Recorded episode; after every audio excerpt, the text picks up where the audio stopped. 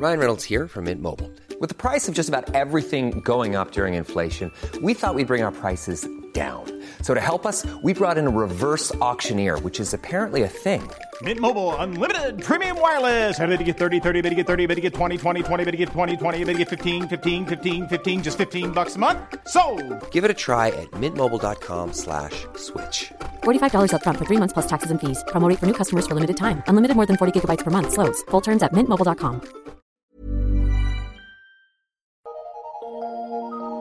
Eu sou Mário Persona e essas são as respostas que eu dei aos que me perguntaram sobre a Bíblia.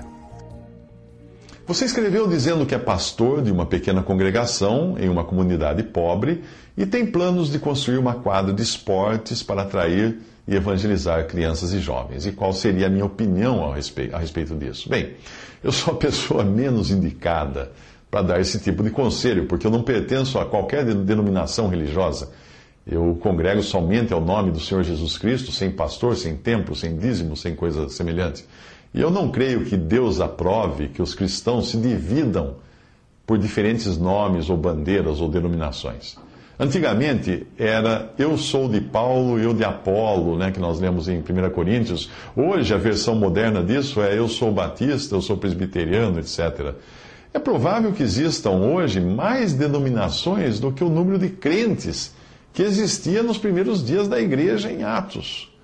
Por esta razão, eu tenho a minha opinião sobre a construção de uma infraestrutura que tem o objetivo de evangelizar, como templos, quadras de esportes, piscinas, escolas, etc. O raciocínio é simples. Para construir uma infraestrutura é preciso dinheiro. E quando o dinheiro entra na história, nós acabamos cedendo em muitas coisas. Somos corrompidos, sim. É por isso que você encontrará igrejas, entre aspas, que aceitam contribuições de incrédulos, enquanto o próprio Abraão não, não queria nem o cadarço do sapato do rei de Sodoma. Você encontra igrejas, entre aspas, que inventam rifas e sorteios para angariar fundos. E o que é pior, fecham os olhos e vão colocando para dentro da comunhão incrédulos que fazem apenas uma leve profissão de fé sem qualquer evidência de vida nova, desde que eles tenham um dízimo bem gordo, bem substancial. Por quê? Tem que manter os custos da infraestrutura. Os custos de manutenção da infraestrutura, que hoje inclui até estações de rádio e TV, são grandes, muito grandes.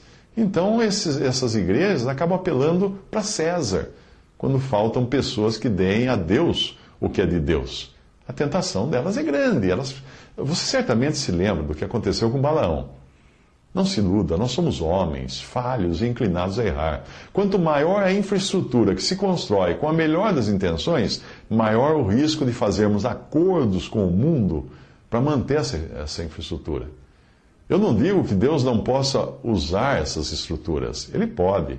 Ele usa quando quer.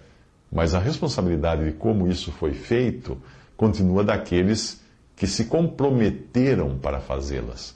Eu me lembro de um irmão em Cristo, um jovem muito, uh, muito de boa vontade, de uma denominação, que ele queria muito pregar o evangelho e ele era uh, obreiro de uma pequena denominação que não tinha nenhum pastor oficial, ele era um obreiro, e ele aceitou um equipamento de som de um político da cidade para poder evangelizar, que esse político queria que as pessoas fossem evangelizadas. Eu me lembro dele, coitado, se queixando depois que ele ficou por causa disso na mão daquele político que quando chegaram as eleições, claro, né, ele precisou trabalhar para angariar uh, partidários daquele político e votos para aquele político que era um homem corrupto, sabidamente contrário a, ao que Deus esperaria de alguém. Se você quiser evangelizar mesmo, eu tenho certeza de que saberá encontrar soluções criativas.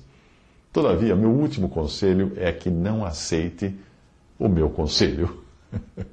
Ore, Peça a direção do Senhor, porque eu também sou um homem falho. E quem poderia garantir que a minha opinião seja correta? É do Senhor que deve vir o conselho. Talvez você esteja vendo algo que eu não estou enxergando e por isso nós precisamos depender de Cristo, não é? Para tudo, inclusive para essa sua decisão. Vai ter que perguntar para Ele. O homem pode fazer planos, mas a resposta você sabe de quem vem. Vem de Deus.